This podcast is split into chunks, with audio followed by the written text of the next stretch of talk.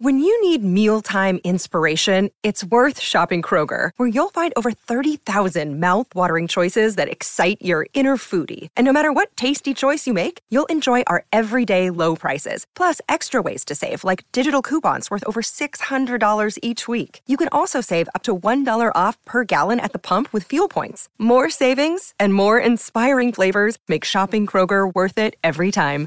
Kroger, fresh for everyone. Fuel restrictions apply. Another day is here, and you're ready for it. What to wear? Check. Breakfast, lunch, and dinner? Check.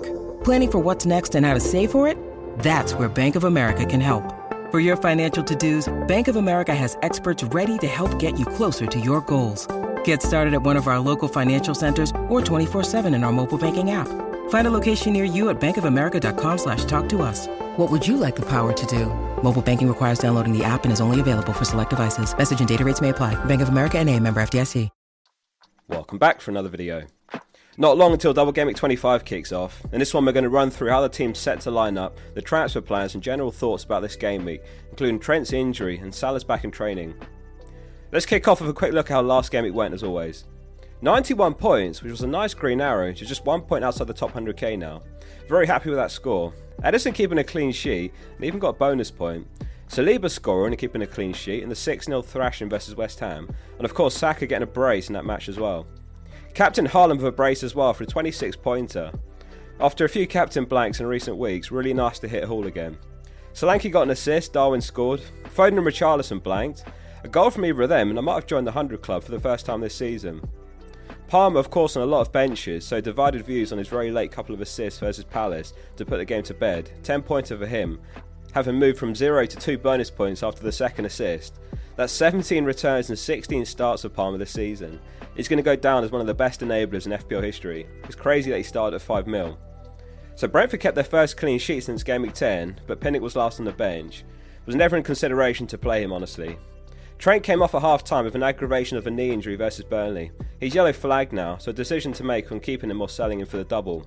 Let's have a look at the team for double game week 25. It's Ederson in goal again, with two home games for their double game week versus Chelsea and Brentford. He made a poor mistake in the Champions League Tuesday night, which immediately led to Copenhagen scoring. Ordinarily, if City were a few points top of the table already, it wouldn't surprise me if Pep were to give Ortega a start in the double. But these are two absolutely massive games for City next. If they can win both games, they'll be top of the Premier League table again. I've calculated the combined clean sheet odds to give the percentage chances of at least one clean sheet for the doublers. City are top, given a 68.7% chance of a clean sheet this week. Liverpool close in second with a 67.9% chance of at least one in their double. The original intention in buying Ederson was to save the headache of picking which City defender, as none are certain starters in both games. Though Gvardiol has been ruled out for two to three weeks by Pep, which boosts Ake's appeal massively. Still not absolutely certain that he starts both, but he looks like the best City defender now if you need one. Moving on to the defence, which is Saliba, Trent, and Pedro Porro. As we saw on the clean sheet odds, Arsenal have got the best odds of the single game week teams with a 47% chance. Saliba's away to Burnley, who are 19th in the Premier League table with 25 goals scored this season, second fewest after Sheffield United. Given it's such a good fixture, the likes of Saka and Saliba seem like risky players to sell. There's every chance an Arsenal defender outscores someone like Doughty or Reguilon in my eyes. So Trent has posed a dilemma at the worst possible time with a yellow flag right before an unbelievable double game week. We'll hear from Klopp later in the week on Friday in his press conference. Some training footage was posted by Liverpool on Tuesday, where Bradley was seen training, as was Salah, no Trent seen. Trent's place in my team is going to be dependent on what we hear in the coming days. We'll talk more about that in the transfer plans later. Pedro Porro is the third defender in the 3 4 3 this week. I'm finding it a tough choice between him and Estupiñán, who's got Sheffield United. Porro's got the home fixture and overall better underlying numbers and expected minutes, but also has a tougher fixture against Wolves. If Brentford managed to hold them scoreless last game, the Spurs certainly can. Porro's underlying numbers, though, have dropped the last few games. In his last three, his XGI is 0.01, 0.07, and 0.17. Let me know if you think Porro is the right call. Onto the midfield, which is Gordon, Richarlison, Saka, and Foden. Was hoping to see Foden rest in the Champions League. In the end, Foden, De Bruyne, and Haaland all started, and they played the full match. One goal, one assist for Foden though. He's in immense form at the moment, and he remarked after the game that he's much happier playing through the middle. Pep very much aware of this. He was quiet out wide versus Everton before Pep changed it up. Chelsea and Brentford have kept just one clean sheet in their last six league games each, conceding 12 and 16 goals over that run. Gordon's ownership's plummeted after the injury that never was. He's now 15.4% owned, which I'm more than happy about. He's home to Bournemouth, and throughout the season he's been exceptional at home. In fact, if we look at every player in the league, Gordon's 80 points in home games is third best after Salah and Douglas Luiz. 12 returns for Gordon in home games from 6 goals, 6 assists. Richarlison's got 6 goals, 3 assists in home games himself, and he faces Wolves. Looking at my midfield, Foden's only double gaming asset, which isn't ideal, no Jota or De Bruyne. Now these are some very good single gaming fixtures, so it's not the end of the world. After all, Richarlison's got 9 goals in his last 9 games himself. They're going to need to come up with something though to keep pace with those fielding more double gaming players than myself. Saka's the final player in midfield. There is the option to do Saka to Jota, but it's not worth it in my view. You gain a fixture this week, but you lose one in Game Week 26, and in my case, it books in a minus 4 minimum in Game Week 26 to get 11 players out. Again, it's a top single Game Week fixture for Salah. Burnley have conceded 106 goal attempts this season, which is third worst. They've been without Taylor for a while as well, who has recently been seen in training but might not be ready for a start. Could be a weakness down Burnley's left side. Delcroix was used in left back versus Liverpool. They got plenty of joy down that flank. Moving on to the front three, which is Solanke, Haaland, and Darwin. Could be off the mark with this assessment, but Darwin feels likely to play in both games versus Jota. We could see Klopp shake things up versus Luton in the second game. As we're aware, they've got the League Cup final a few days after, expecting the likes of Gakpo to start one. Darwin gets the vice captaincy for the double. A good start to selling Watkins last week, having blank versus Man United while Darwin scored. Need Darwin to outscore him again this week. The expectation isn't that Watkins doesn't return at all over these two game weeks, but the aim was simply for Darwin to do better before buying Watkins back in game week 26. Solanke faces a Newcastle side who haven't kept a clean sheet since game week 17 against Fulham.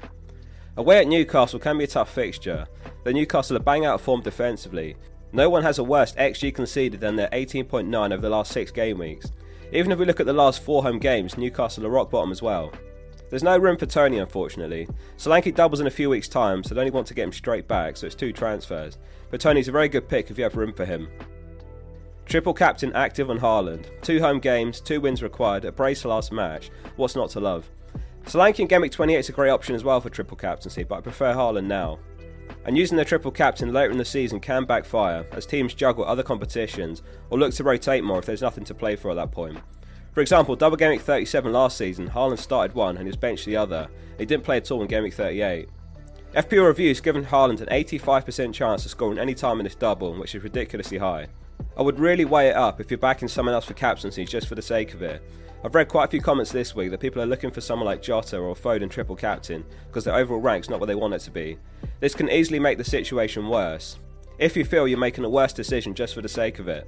FPL is all about making what you think are the best decisions, and the time to go differential is when you feel two players are very close, in which case back the low owned asset. If you feel that Darwin, Foden, or De Bruyne are even with Haaland this week, then that's fine. Onto the bench then, which is Dubravka, Estupiñán, Palmer, and Pinnock. The bench pretty much picks itself this week, besides the Estupiñán versus Porro decision. Although Pinnock's got double game he won't be used. I can't see Brentford keeping a clean sheet in either game, and he's got very low chance of an attacking return. It's just set pieces with Pinnock. So let's move straight on to transfer plans. So Salah's been seen back in training. It might not be full training, of course, but Liverpool posted a video that's got him in. There's no easy route to him for me. It'd have to be Trent to Maguire and then Saka to Salah.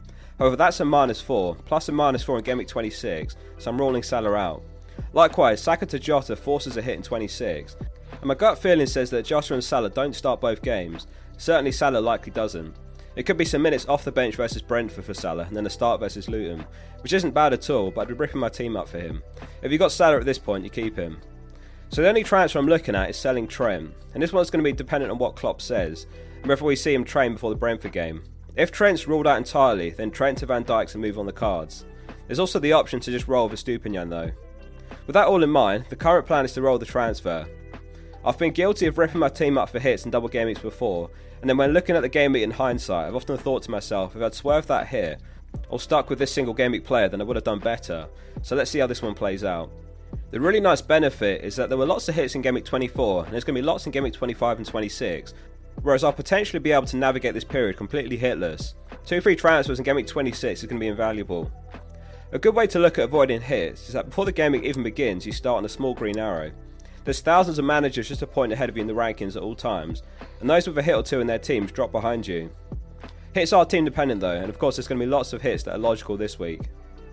Let us know what your transfer plans are and who you're captaining, whether it's Haaland or someone else. Thanks very much for watching. See you soon for the next one. Sports Social Podcast Network.